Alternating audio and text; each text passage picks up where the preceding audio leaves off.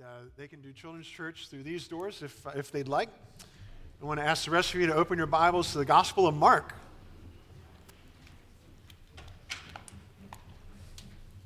We are beginning this new uh, series in the Gospel of Mark. It's going to um, take us consistently uh, in, in touch with these people who keep encountering Jesus. And uh, as Joel was praying, we, we just we want to have their sense of astonishment sort of anew. Uh, we'd like to see Jesus uh, fresh and, uh, and be reminded uh, that he, in fact, does do all things well. Uh, we want to agree, not just theologically with that, but experientially with that. Um, so uh, that's tough to hold on to sometimes. And, and that's why we need to stay in Scripture. That's why we need to stay together. there are definitely moments where that's easy to say, that Jesus does all things well.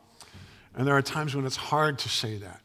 Uh, so hopefully, we're going to be able to say amen regardless of our circumstances as we become more and more convinced uh, through the gospel that Jesus does all things well. Uh, if you found your place in, uh, in Mark chapter 1, go ahead and let's stand in honor of God's word. And I'm going to read verses 1 through 8. Uh, in particular, this morning, we're going to see uh, Jesus through the eyes of John the Baptist, uh, who, who, you know, putting words in his mouth, would agree that in fact Jesus does do all things well. This is the beginning of the gospel of Jesus Christ, the Son of God, as it is written in Isaiah the prophet Behold, I send my messenger before your face who will prepare your way. The voice of one crying in the wilderness, Prepare the way of the Lord, make his paths straight. John appeared, baptizing in the wilderness and proclaiming a baptism of repentance for the forgiveness of sins. And all the country of Judea and all Jerusalem were going out to him and were being baptized by him in the river Jordan, confessing their sins.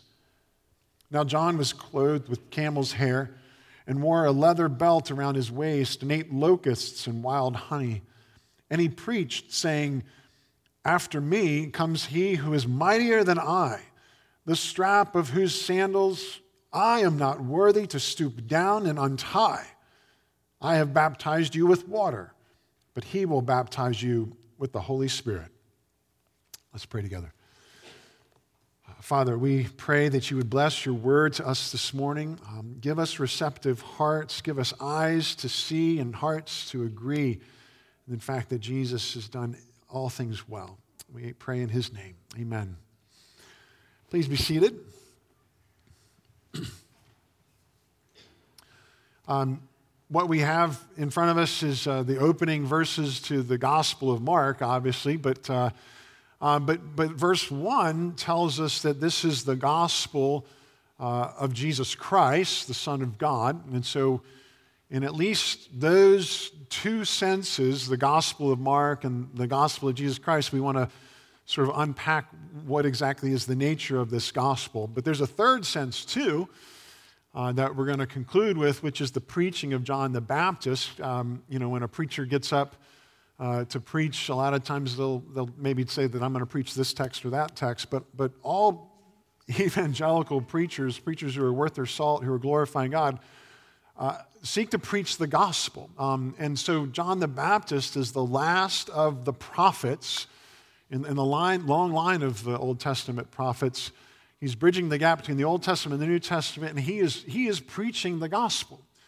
Uh, he's preaching good news. And so, what's the nature of the gospel of John the Baptist? What's the gospel of Jesus Christ? What's Mark's gospel? Let's, let's begin there with Mark's gospel. It's the gospel according to Mark. And uh, we could have chosen Matthew or Luke or John, but instead we've landed on Mark, uh, well, for a couple of reasons. It is, it is the shortest of the four gospels, which is good news because guess what? This is only going to take us two years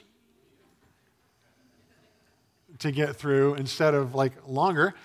Uh, Mark divides chapters 1 through 8 are really about uh, the, the earthly ministry of Jesus, or you can also say it's just a, a prolonged prologue to chapters 9 through 16, which is the passion, the suffering, the death, burial, and resurrection of Jesus. Uh, and we're going to spend this year in chapters 1 through 8, next year in chapters 9 through 16. Uh, that said, it is nonetheless the shortest of the four Gospels. It's the earliest of the four Gospels, uh, written most.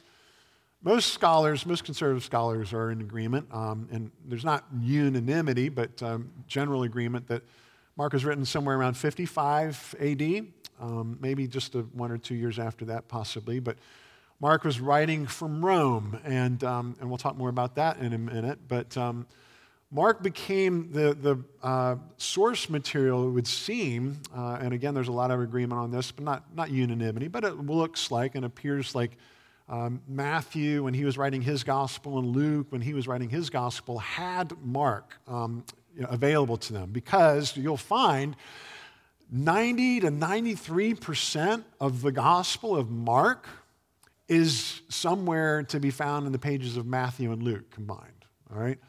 So there's, there's some overlap going on there. Um, John's gospel, just as an aside, is, is different from the three, quote, synoptic gospels, the gospels that are looking together, seeing, seeing together. Uh, John's gospel, 90% of John's gospel is unique to John. Like, you're not going to see overlap between Matthew, Mark, and Luke. Um, and uh, John's gospel is written later. It's a little bit more of a different whole perspective, like more philosophical, more uh, intellectual, and um, a lot more discourses of Jesus. So, so what about Mark? Um, there's, there's more to Mark that I want to highlight for you. Mark is really, really clever in the way that he just moves so quickly from scene to scene. Um, he, he's like those gonzo journalists uh, who would go in with a microphone and maybe a handheld you know, camera. The, the image is shaky, but it's right there, firsthand, right on the field, you know, eye to eye witness. And, uh, and, and that's sort of the nature of Mark. You keep coming across this word immediately. Like there's just this urgency uh, all, all throughout Mark. Mark is not uh, a big budget production, you know, this epic um, documentary biography of Jesus. It's, it's, it's too fast paced. Um, in fact, um, Mark is, well, um, some have been critical of, of Mark. Mark is not a paragon of literary virtue. Mark's Greek is a little bit rough around the edges. His stories almost sometimes feel a little bit patched together. They're not always chronological. Um, there's sort of, there's, seems to be some gaps, right? Did you happen to notice that we read verses 1 through 7 in chapter 1 and there's, there's no nativity? Where's baby Jesus? Um, and, and the ending is a little bit, uh, well, you'll have to wait two years to know, you know, how, how chapter 16 resolves. But there's some sort of questions about uh, the sources and, and, um, and some scribal stuff going on in chapter 16. So, anyway, so Mark's unique, but you know that this is actually good news. This, this, this should um, affirm your trust in Mark's gospel because Mark was never written as a, uh, just a really good fable. It was, it's never, you know, never been under uh, eligible, eligibility for some kind of criticism that it's just propaganda. It doesn't have enough polish. Mark is good news, not good legend, right? Legends are different. Uh, legends tend to exaggerate all the good qualities of their protagonists and characters and and exaggerate the bad qualities of the antagonists. And it's just all very flowery fable kind of feel to it. Mark is not that. Mark is genuine, it's the real thing. And in fact, um, some of you are familiar with the name C.S. Lewis, who was an author and a Christian apologist, wrote the Chronicles of Narnia, and we're, gonna, we're looking forward to Prince Caspian this summer for VBS. Um, so C.S. Lewis, more than an author, though, his primary job, you know that he was a lit- literature professor uh, at Cambridge University and at Oxford? And he taught um, medieval Old English literature, like Beowulf and stuff. He knew ancient literature.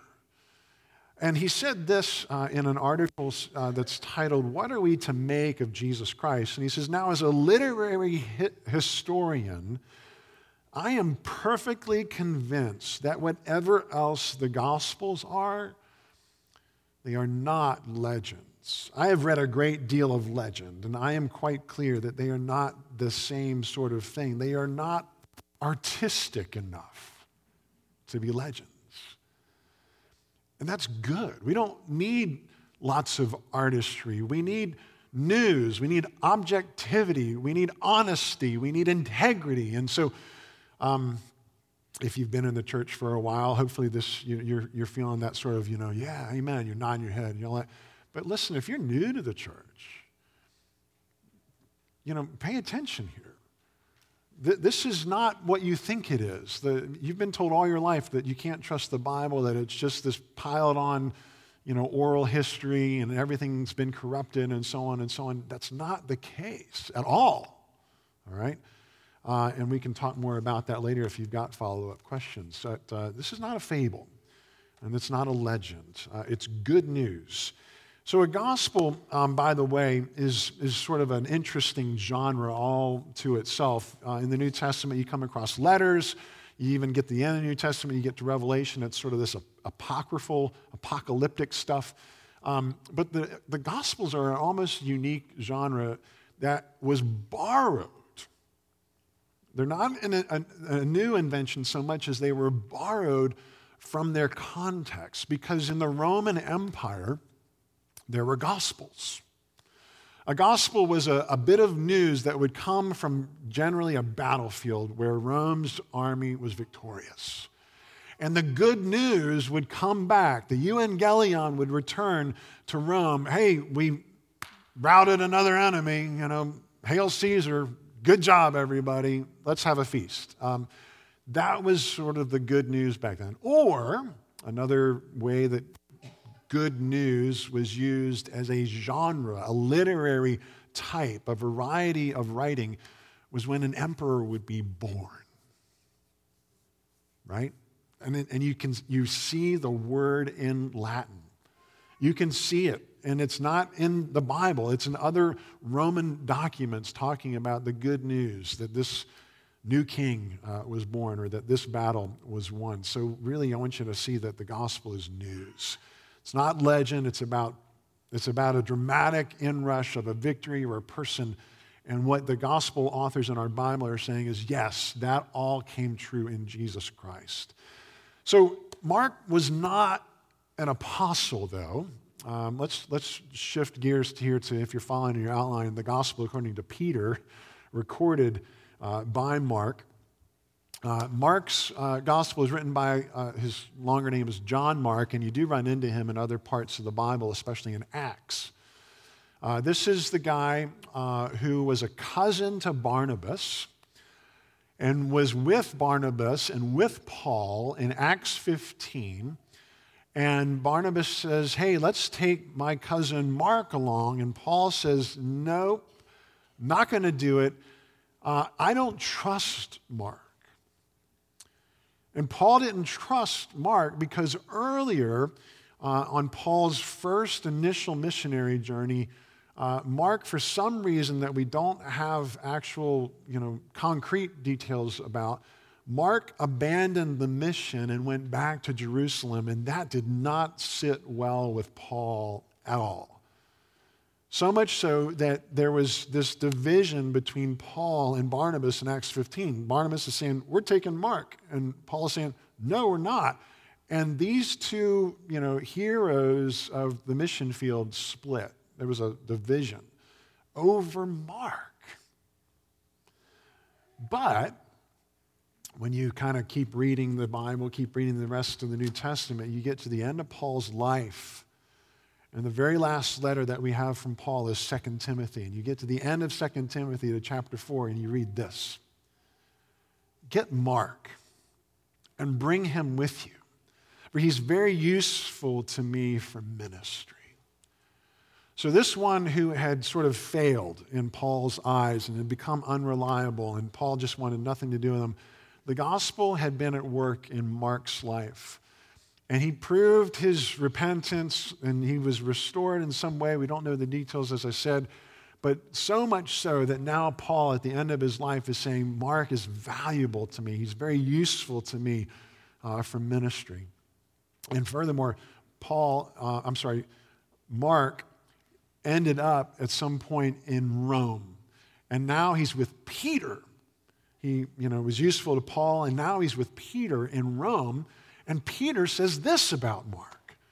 She, who, meaning the church uh, in Rome, she who is in Babylon, Paul's, uh, Peter's referring to Rome, chosen together with you, sends you her greetings, and so does my son Mark. Peter is referring to Mark as his son.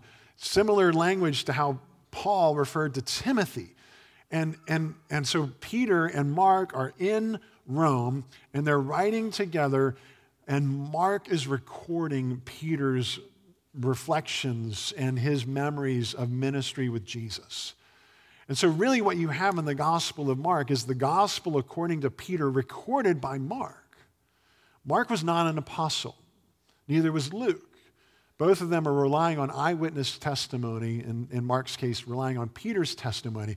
And you can go back to like 120, 130 AD, like early second century, for the, the bishop of Hierapolis, one of these you know, um, towns that had a church planted in it, saying that yes, in fact, Mark's gospel is the accounts of Peter reflecting on Jesus' life. And all throughout Mark, you see Peter, Peter, Peter, Peter, Peter. So it's, it's the gospel according to Peter recorded by Mark. Now, let me just, all right, this is all kind of interesting, right? It's maybe, you know, I don't know, um, trivia that you can hold on to, but I think there's something deeper here. Peter and Mark's relationship sounds like Paul and Timothy's, as I said. And I think it's a pretty cool demonstration of how the gospel works. So the world works this way. If you're successful and if you're powerful and if you win, then you get rewarded. But if you fail, you get kicked to the curb and you're no use to us anymore. But in the Gospel of Mark, you have a case study for how the gospel works, which is simply this Mark had failed, in, in Paul's eyes at least, miserably. Barnabas wanted to give him a second chance. But he had failed in Paul's eyes and somehow had been restored, right? So that by the end of Paul's life, he's saying, hey, Mark is, he's, he's the guy, he's the man. What about Peter? Peter had failed miserably in Jesus' eyes, right? And Jesus restores Peter. And now you've got this gospel that is sort of the, uh, the epitome of, of two failures who have been restored by this gospel of grace through Jesus and now, through their combined ministry, we have the second gospel in, their, in your New Testament. Isn't that a lesson to us? To all of us who from time to time feel like failures? God can use you. God will use you. And to some of you who feel like a failure all the time, God can use you. God restores us. His gospel's at work in us. And my goodness, uh, you know, the second book of the New Testament is a compilation of two people that in the world's eyes are failures, but in the gospel's eyes are restored and are useful for ministry. You and I are too. Uh, so that's a little bit of background. Let me move on to, to verse 1, where, where Mark is introducing the beginning of the gospel of Jesus Christ the Son of God, right? You see, there's some language in there that I think would be helpful for us to unpack. And let me just ask you by starting off, uh, and some of you have heard this question before, so you may know where I'm going. That's okay. But if, you, if I were to ask you to summarize, um, to take out maybe the back of your outline or something and take a pen and just in 50 words or less, just summarize the gospel, what would it be? Could you do it? Could you do it in 50 words or less? What about 25 words or less? Just a quick summary. Here's the gospel, 25 words or less. How about, how about 10 words or less? How about summarizing the gospel in just two words? If this is review for you, good, because I, I want to drill this into your head. This is your gospel outline Jesus Christ, right? This is the beginning of the gospel of Jesus Christ, the Son of God. So when Mark uses the word Jesus, we have to remember that Jesus' name isn't just something picked out of a hat. You know, hey, maybe we'll name him David, maybe we'll name him Moses. No, I like Jesus. Jesus sounds nice. And name him Jesus because the angel Gabriel told Mary and Joseph, name him Jesus because he will save his people from their sins. And as I said, that the last half of Mark's gospel is an entire record of the atoning work of Jesus for our sins, where he would step into our place as our substitute sin bearer. That he who had no sin became sin.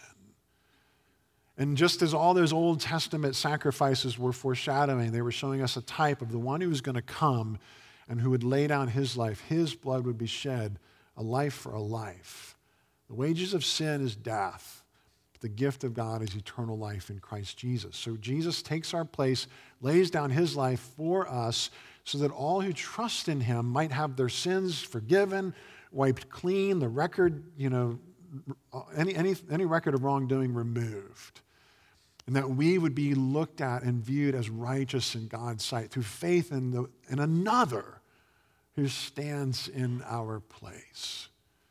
So Jesus is the one who removes our sins from us, um, and you see that he's the one who's going to stand in that gap between a, a holy God and a sinful human race, and all who call on Jesus are going to be forgiven. And that's the whole record of the, the second half of John's gospel. What about the Christ?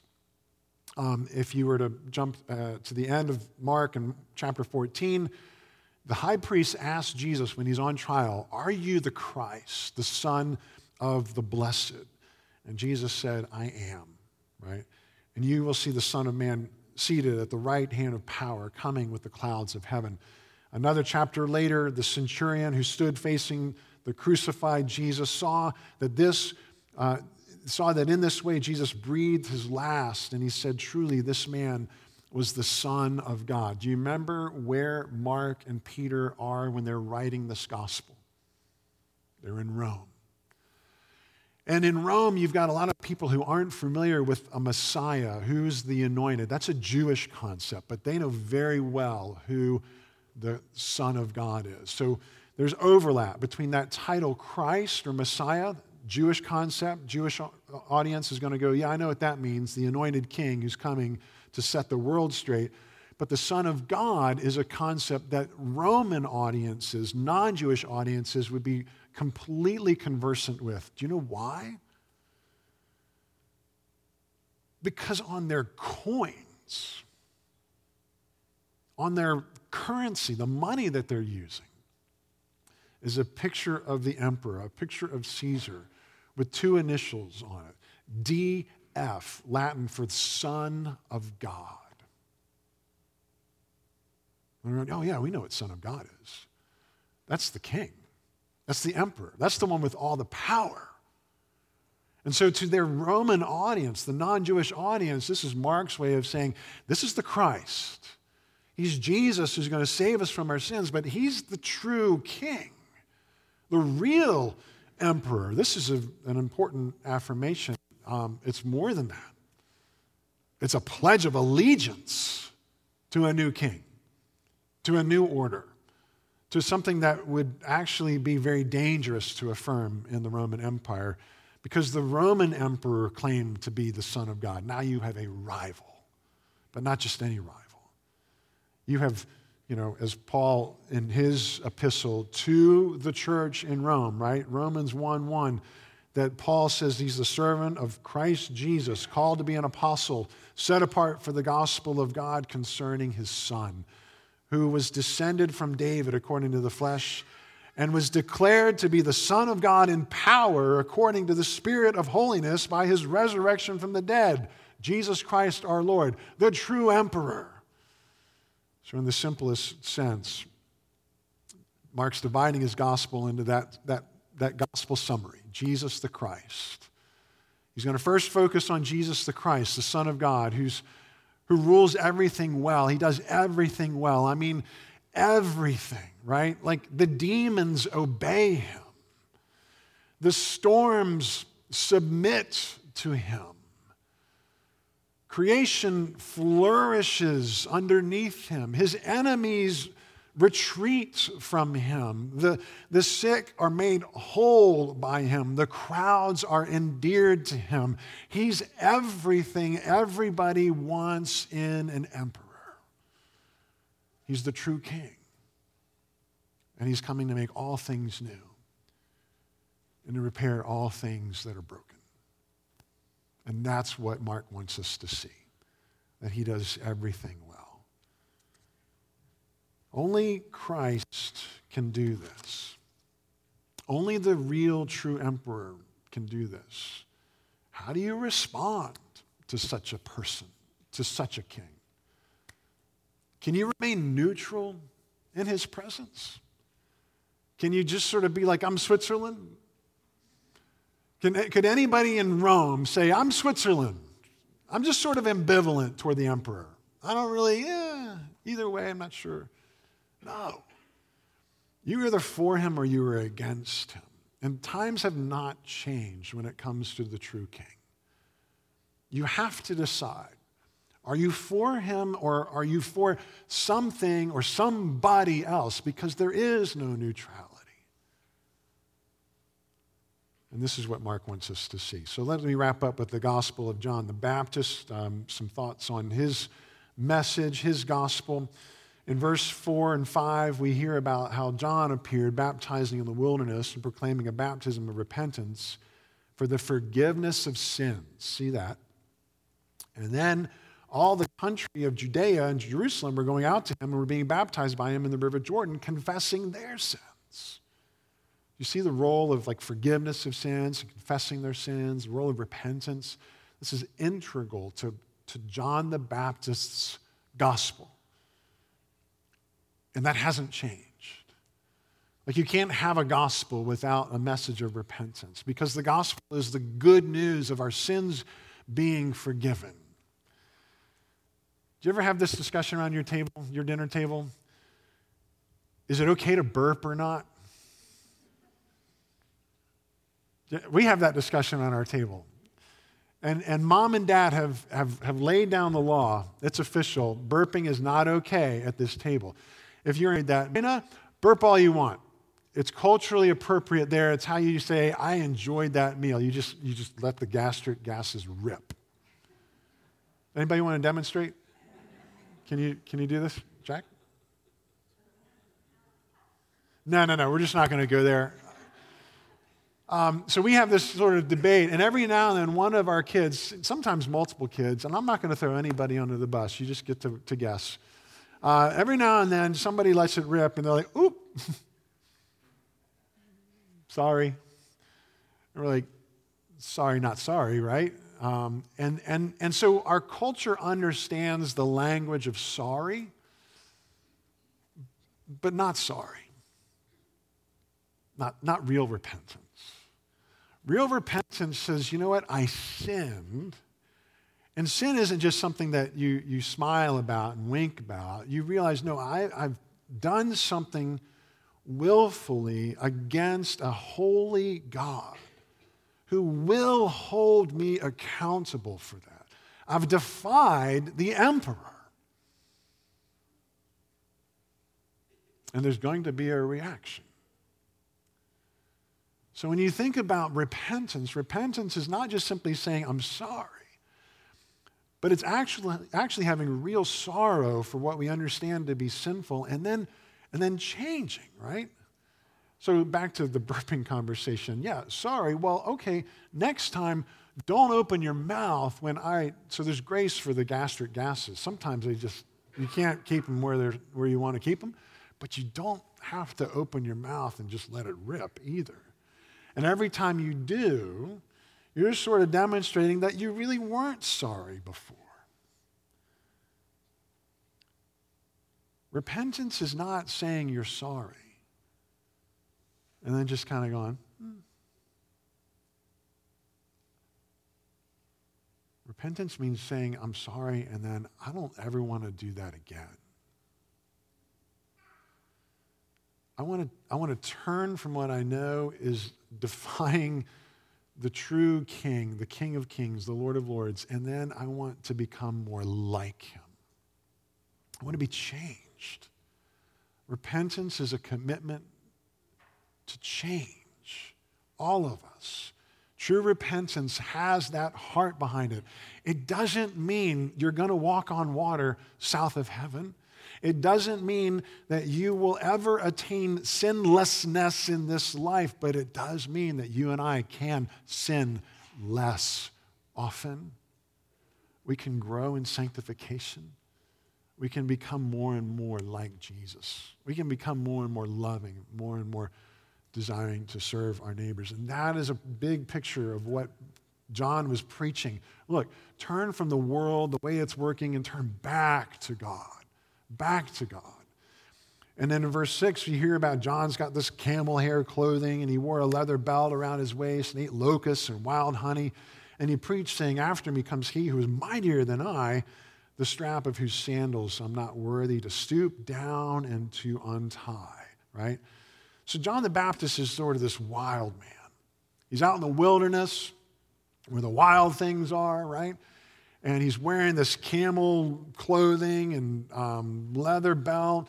And he's got this beard with sticky bits of honey in it and maybe some little grasshopper leg pieces and stuff. Like, he's got the apocalypse in his eyes. Do not tame this man.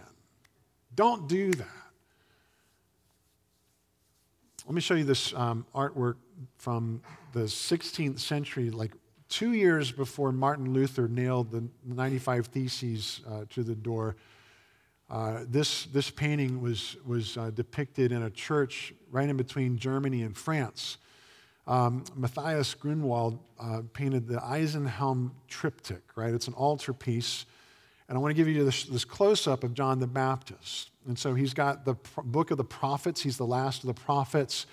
He's got the camel hair suit going, um, right, uh, with the shoulder pads. Uh, and the Lamb of God at the bottom, pointing to, uh, depicting Jesus and how John would point to the one who would take the sins of the world away. But he's pointing. And now let me show you the, the, what he's pointing at, the bigger picture of the altarpiece. He's pointing at Jesus. He's pointing at the one who is our hope, who is our salvation, who's going to take our sins away and who's going to give us, who's going to do all things well. He will rule all things well, right? And, and John is, is pointing to him. And, he's, and there's this other close up there that I want you to see where in Latin the artist has depicted John 3:30. He must increase, but I must decrease. He's pointing to Jesus. Like in the tradition of all the prophets that were a little wild eyed, he's pointing to the one who would come and save the world, who would save God's people. And he says, I'm not even worthy to untie his sandals. Now, that's a significant phrase because in Jewish uh, communities, if you were a Jewish servant, if you were the household servant in a Jewish household, it was beneath you. Nobody expected you to untie the straps of your master or mistress's sandals. That was not your job as a Jewish servant because that was beneath your dignity. And John is saying, I'm, I'm not even worthy to do that which is beneath, you know, the common understanding of human dignity. When it comes to this, this king who's coming, when it comes to this Savior, He's that great. He's that important. He's the one we need. He's the one we need to point to. He's the one who's going to give true uh, salvation and true help, true solutions, true satisfaction to God's people. Where are you and I pointing? And a lot of times we, we, we're not even conscious of it, but we end up pointing at ourselves and we sort of have this thinking that, well, if everybody just sort of had the same values and priorities and principles and preferences that I do, then the world would operate really, really well. And so just here's my advice, take my advice, and you're going to be fine. And, and that's sort of this the presupposition is I've got it all figured out. You're maybe not consciously thinking that, but unless we're actively pointing to Jesus, that is inevitably what you're going to communicate. Just get your life together like my life, and all will be well with you. That's why we have to point to Jesus, which will offer a corrective to our misguided advice sometimes. But even when your advice is good, like, don't, let, don't give people the impression that you are the end all. He is. The second and final thing we point to, not only just ourselves, but we point to our leaders, we point to our political leaders. We say they're the ones that are going to make things right. And if we just get these people in office and get these people out of office, or vice versa, or whoever, whatever party or whoever your, your candidate is, just thinking that if we point to them, that's what's going to make you know, everything right, and that's what's going to heal, and that's what's going to solve, and that's what's going to save. And they won't. The church cannot be identified with a political party. We are the kingdom of God, and we have to be identified with Him first and foremost. And so, whether we're pointing at ourselves or whether we're pointing at our leaders, Jesus is the solution. He's the Christ, He's the Savior, He's the Son of God. And there's a place, I know, for good advice, and there's a place, I know, for good politics. But what we really, really need um, is good news the good news of Jesus Christ the Son of God. Let me pray for us. Lord, would you please uh, bless your people as we seek to see more of Jesus and agree more and more in our hearts and in our minds that, that he does all things well, that he is the only one who can save us from our sins. He's the only one who can truly repair this uh, broken world. And Lord, would you find us as individuals, as households, as a congregation, would you find us faithful to point to Jesus and to help our neighbors and to help our nation, to help our world see and agree that yes, He does all things well. Lord, would you bless those who are struggling this morning, who are doubting this morning, who are just um, on, on the fence about Jesus, about the, the true King of Kings and Lord of Lords. Give them faith, give them salvation, give all of us greater faith give all of us greater humility to point to, to Him. In His name we pray. Amen.